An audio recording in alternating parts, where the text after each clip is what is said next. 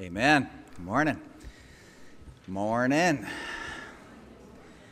You know, uh, we all come here uh, this morning and we come with deep longings.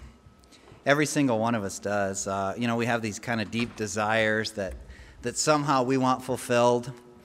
Uh, somehow we want to be joyful. Somehow we want to be secure. Somehow we want God's peace. And we just kind of ache for this sense that, uh, you know, everything's going to be okay. I, I think every single one of us deep inside, we just want to know that we're going to be all right, that everything's going to turn out okay. And behind the scenes, no matter how it, it looks on the surface, underneath it kind of churns, and each and every one of us just needs to know that. We all need this sense of, of connecting with God. Uh, we're created to connect with the Creator. And so we kind of have these moments, right? We get these glimpses when, when, when we get our view of God and we realize all is well and everything's okay. And then we kind of get slapped back by the world and back into life as it goes on. But we long for those moments. We long for what the Bible calls eternal life, knowing God, experiencing God. Our lives are part of God's story. I just think it's about me. Uh, I know that many of you think it's about you. That's kind of how we're wired. But when we stop and we look to Him, when we focus on Him, all of a sudden everything changes, even though nothing changes around me. Everything changes because all of a sudden I get this glimpse of the God of the universe, and He's in control, and it's part of His story, and I just have a part in it. It's fascinating to see what He's going to do and where He's going in my life. You know, the Word of God begins with creation, just assumes that God is. In the beginning, God created. He was before the beginning, right? He creates the heavens. He creates the earth. He creates all the stuff of nature and all everything that we see and we experience. He comes along and He creates man, men and women. He created them, and He breathed His life, His breath into them, and they became living beings. And one of the first things that He said to them is, "Be fruitful and multiply.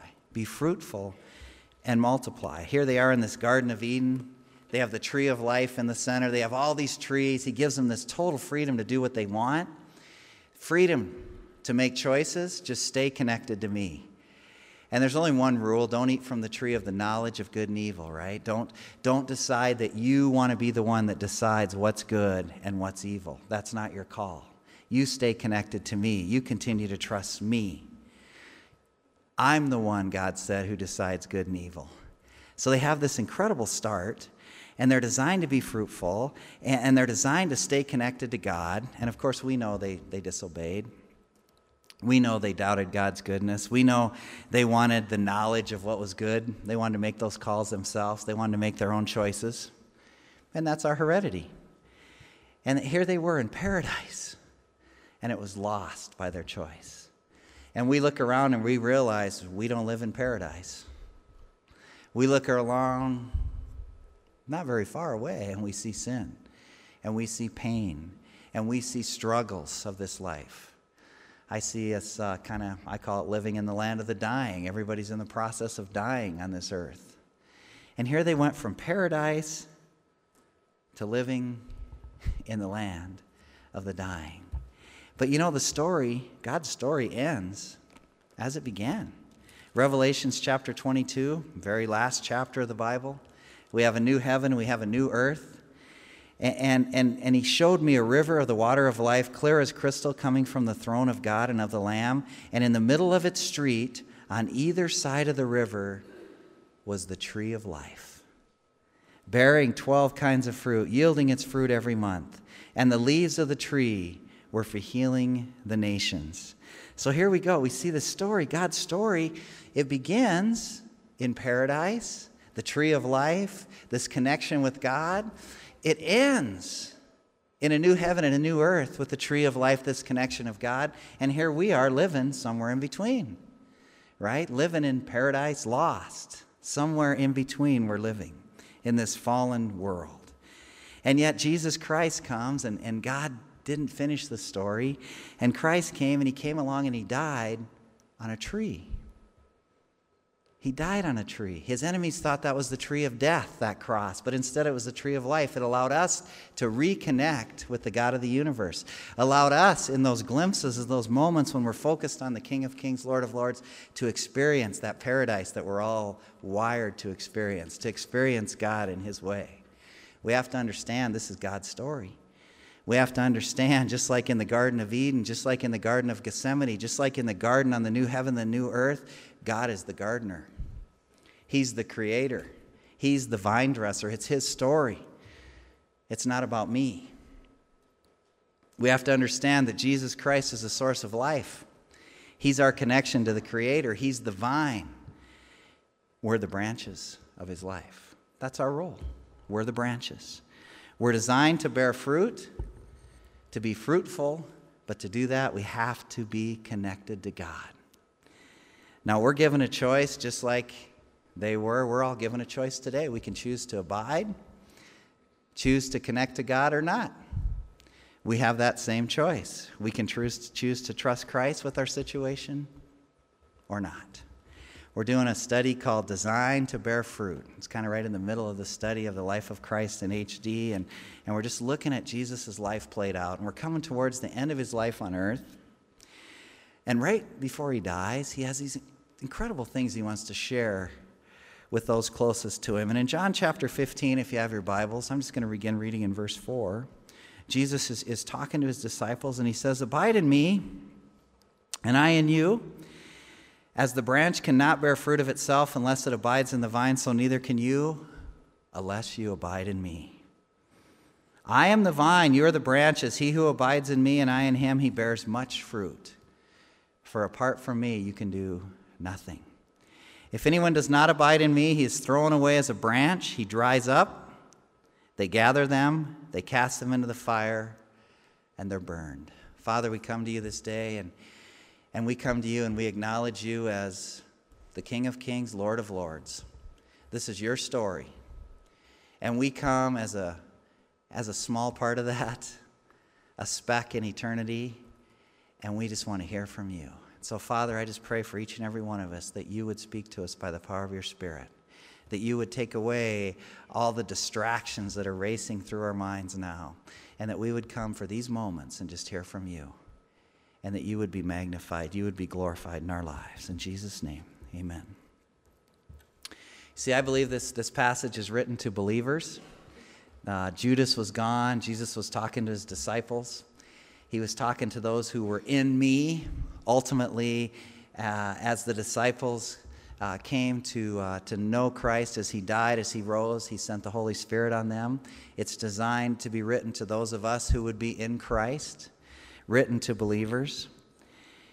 And Jesus is speaking to them, and, and, and he's making clear a key right before he's crucified. And he says, I want you to understand your role, little branches. Your role is to abide. Your choice is to choose to abide. You see, we can live like we're not in Christ. We can live like we're not redeemed.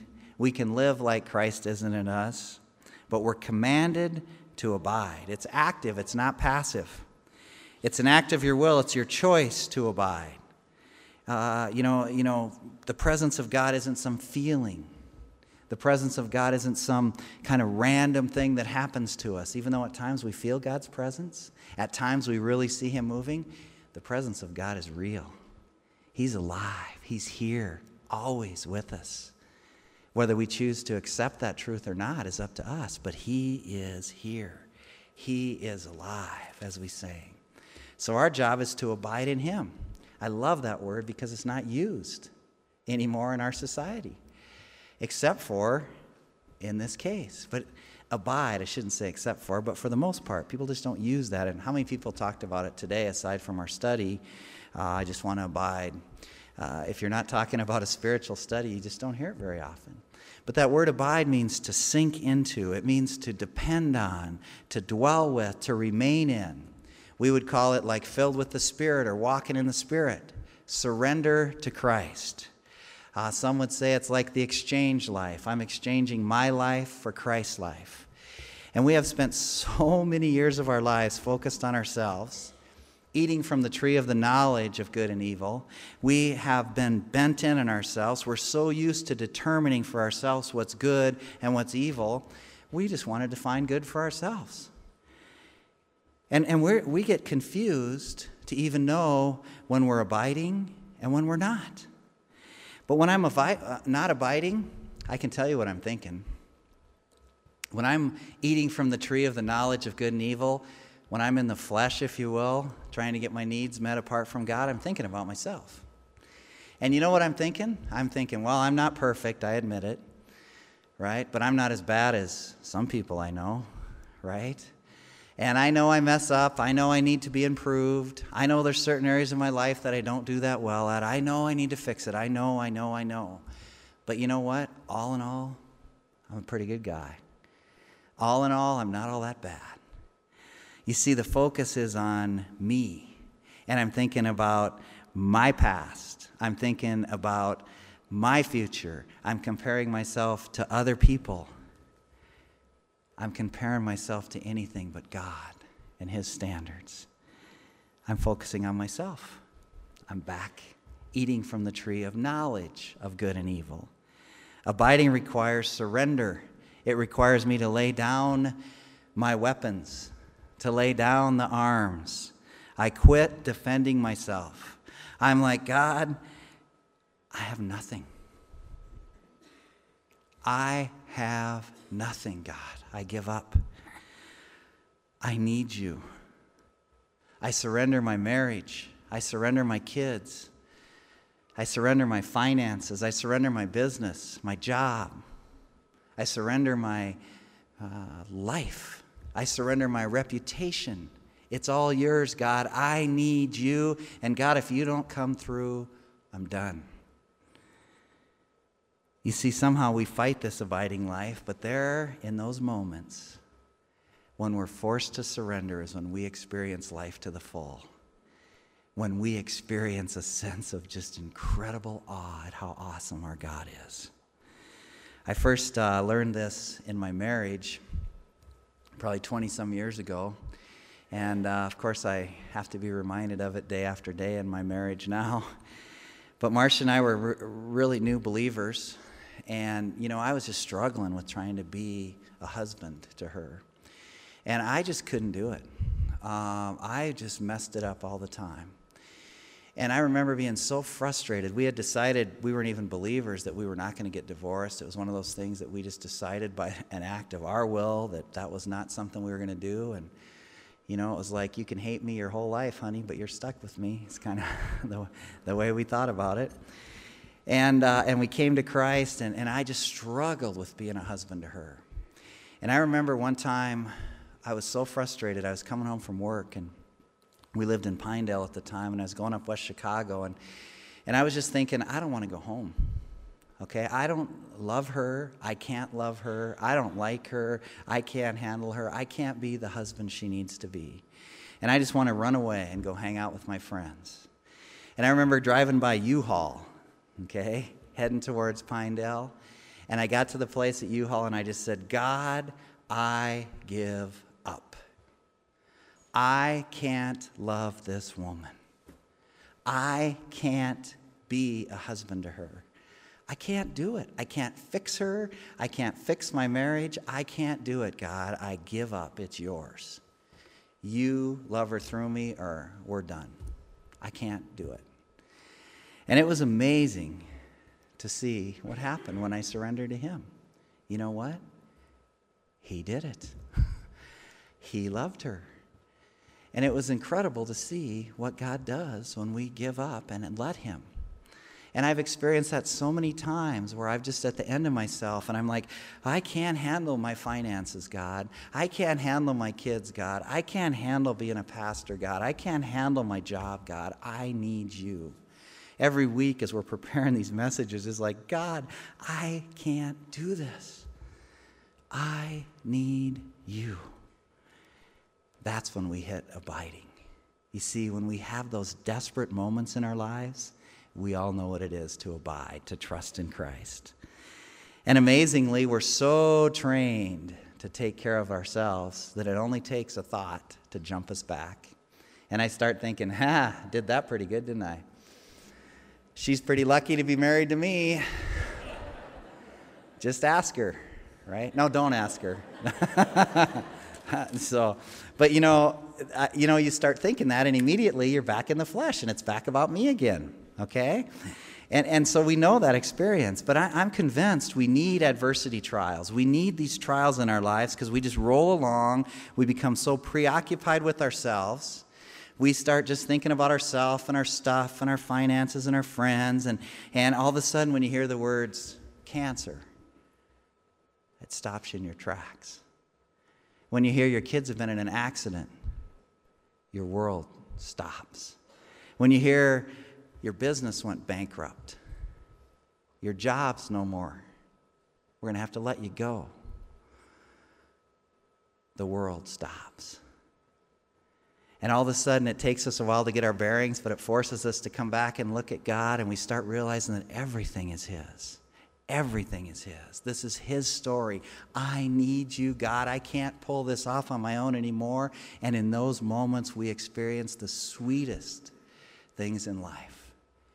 We see the God of the universe in real ways. And it lasts for a while. But I tell you, I ache to be able to abide when things are great, when things are good. I ache to be able to abide when things are horrible to just count on God every moment of every day. C.S. Lewis kind of uses the description of we're kind of like the, the puppies that love to play in the dirt. We're so trained in it, and they get all dirty, and you come in and you bring them and you give them a bath, and what's the first thing they do? Shake themselves off and want to run back to the dirt, right? They're just back at it. And that's kind of how we live our life so much, isn't it? We, we run back, but we need to understand that we're nothing more, nothing less than a branch. Than a branch. Okay? Now, branches are just fruit hangers. Branches wait. Branches rest. Branches receive. Branches bear. They don't produce fruit. Branches are not burnt out. They're not working hard. They're not concentrating on themselves. They're not even concentrating on the fruit. Branches don't determine what fruit they bear. Hey, they don't determine when the fruit is produced. They don't determine who picks the fruit. They don't determine how it's used, who's impacted by the fruit. The branches don't determine why the fruit is produced. They don't de- determine where it's produced. They don't determine the, the, the seasons of fruit production. Listen, even when the fruit is picked, the thought is not, what an awesome branch! You don't think that, right? You see, little branches, we're to be so connected with God that people don't know where He leaves off and we begin. And when people see Him live His life through us, they think, what an awesome God. What an awesome God. That's really what's natural for us. That's the way we're designed. Branches abide. We're designed to bear fruit. We can only do that by abiding, by staying connected to God. We just have to ask ourselves are we convinced in the reliability of God? You see, do you believe that God can really handle your health issue? Can He handle your marriage? Can He handle your children, your parents, your retirement, your job situation? Is God capable of handling it? Is God good? Do you trust Him? Will you surrender it to Him? God is good. That's what we learn. Jesus goes on, he says, I'm the vine, you're the branches. He who abides in me and I in him, he bears much fruit. For apart from me, you can do nothing. Now, I like to describe fruit as just the life of God. Okay, it's the outward expression of Christ in me. It's allowing Christ to live his life through me. That's what fruit is. Paul describes fruit in Galatians chapter 5, right? Love, joy, peace, patience, kindness, goodness, faithfulness, gentleness, self control. That's a picture of fruit. It's difficult to define for great reason because we're not supposed to produce it. We're not supposed to try and copy it. We're supposed to abide. You see, we so often see fruit. Often we don't see it, but we'll see it and we'll experience it and we just kind of want to mimic it. It's like what I want to do in my marriage is drive by U-Haul every night on the way home from work, right? And then it'll be okay. Then everything's going to be fine. That's how we are. We find God to see God work in a situation and we just want to mimic it and we want to try and copy it. And we can't do that. Our job is to abide. We're so trained to decide good and evil for ourselves. We want to be like some machine that just kind of pops out good works right? We want to just kind of put a little effort in and it'll be okay. you can be a pastor and not abide. You can preach a sermon and not abide. You can, you can serve at church and not abide. You can help the poor and not abide. As a matter of fact, helping the poor and not abiding, similar to stealing from them. The ultimate results. You see, it's all done based on what we've decided is good and evil rather than trusting God is good and allowing Him to live His life through us. We're so convinced that the active part of the Christian life is bearing fruit. We're convinced the active part of the Christian life is being good and doing good. That's the passive part of the Christian life. The active part is abiding, is surrendering to God, is giving up and trusting Him. Life is what bears fruit, and it's silent, and it's natural, and it's restful. That word for bear means to carry, it means to bring along. And the verb form of it's used in, in uh, the book of Second Peter, where, where he's laying out about the truth of the Word of God. And, and he says, you know, there's, first of all, know this that no prophecy of Scripture is a matter of one's own interpretation. For no prophecy was ever made by an act of the human will, but men moved by the Holy Spirit spoke from God. There's our word moved, borne along. And it's not the same word as to be led by the Holy Spirit. It's not the same word as to be guided by or to be directed by. No, to be born. When you're born, the one move contributes nothing to the movement induced just carried along. It's like a ship, a sailboat at the sea carried along by the waves and the wind, moved along. That's what they did. These guys, the authors of Scripture, express the mind of God. He moved in their lives. There's a great deal of work that's done for Christ that's not fruit of the Spirit. It's impossible to produce the fruit. That's God's job. Produce being to manufacture or, or, or to do or to perform, right? We're to surrender, we're to abide. Totally different picture. So we have this choice today. We can choose to abide or not. I hope that becomes a really simple message. Our choice is abide or not. As we abide, we bear fruit. If not, everything we produce is worthless. Everything I'm trying to produce that's good is worthless. As I abide, I bear fruit. And the results play out when we're not abiding, we're not fulfilled, we're somehow missing this life of God. God knows what's best for us. God loves us. He knows right where we are. He knows that He made us to trust Him, to dwell in Him, to surrender to Him, to abide in Him. And as we do, we're fulfilled.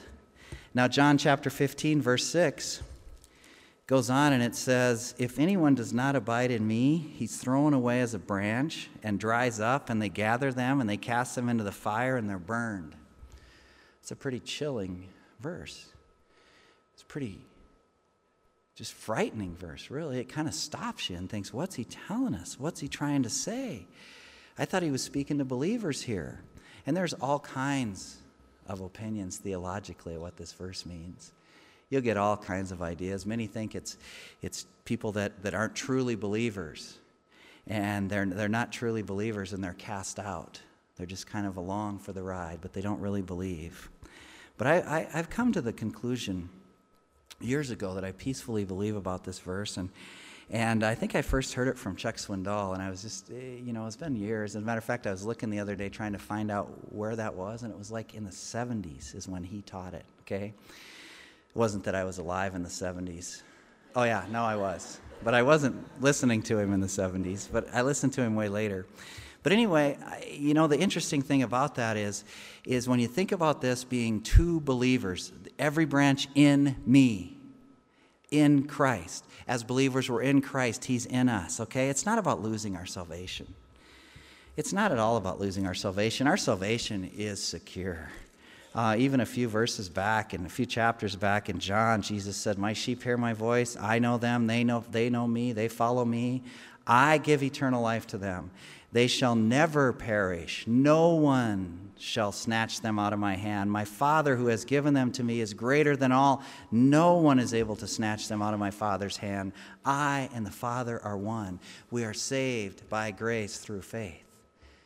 We are saved, and God is holding on to us. We're not holding on to Him. We are secure in Christ. This isn't talking about losing your salvation. But if we live like we're not in Christ, if we live like we're not forgiven, if we live like pagans, like unbelievers, if we live independent of God, God loves us so much that He disciplines us to turn us back to trusting Him because that's what's best for us. And that happens through trials, often adversity trials, maybe prosperity trials. He loves us, He wants us to trust Him.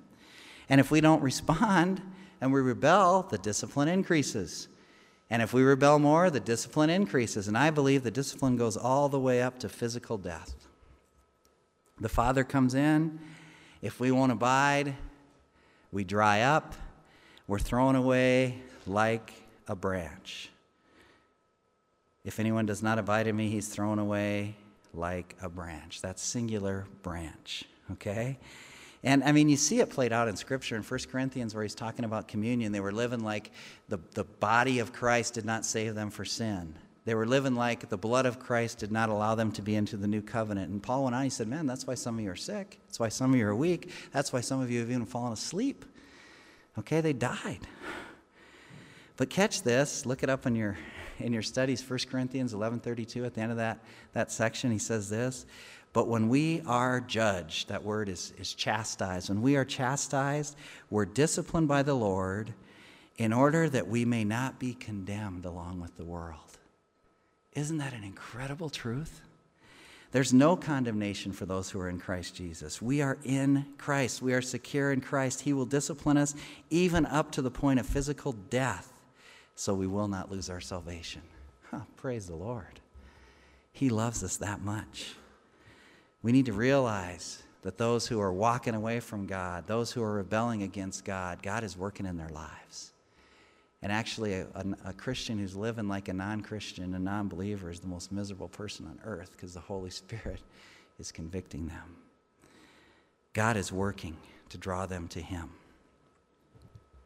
He goes on and he says in verse 6, though, if anyone does not abide in me, he's thrown away as a branch, singular, and he dries up. But then he goes on and he says, They gather them, plural. They cast them into the fire, plural, and they're burned, plural. You see, he gathers them, he casts them into the fire.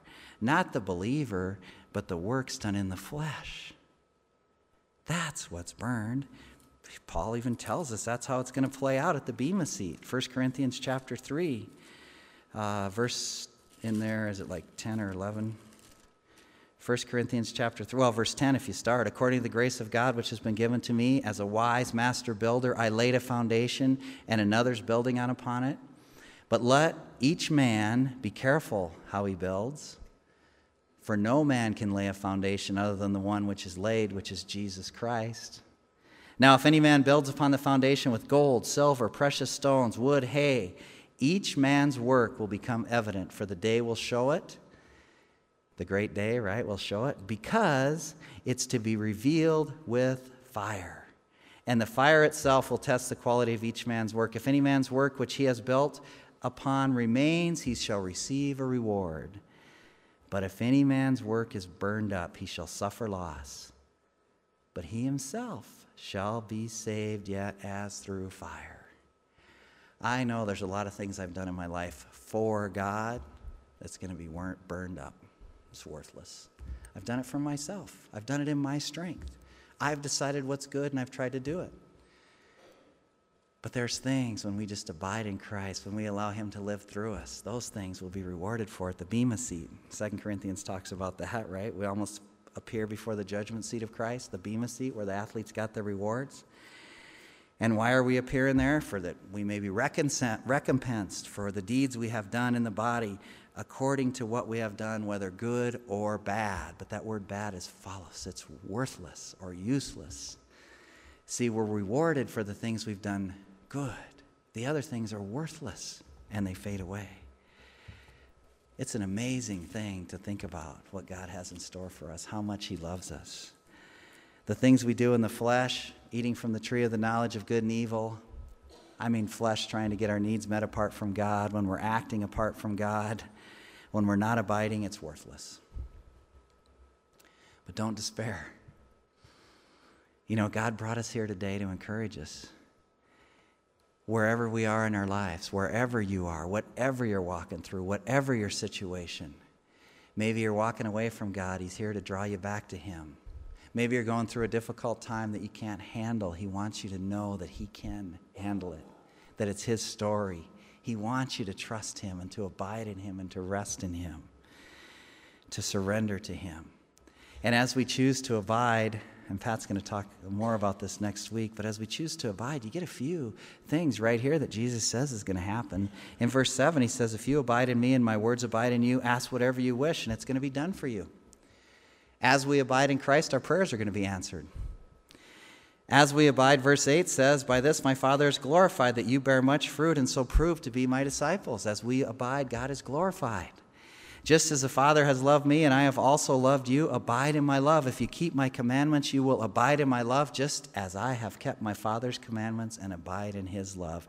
Do you realize as we abide in Christ, we're overwhelmed with the love of God? Do you realize that God loves you just like he loves Jesus Christ? He likes you, he loves you, he wants to pour that love out on you. Your job is just to abide. He goes on and he says, These things I have spoken to you that my joy may be in you. This is the joy of God, the joy of Jesus Christ in you, and that your joy may be made full. Do you see as we abide, do you think it's a bad thing? It's an awesome thing.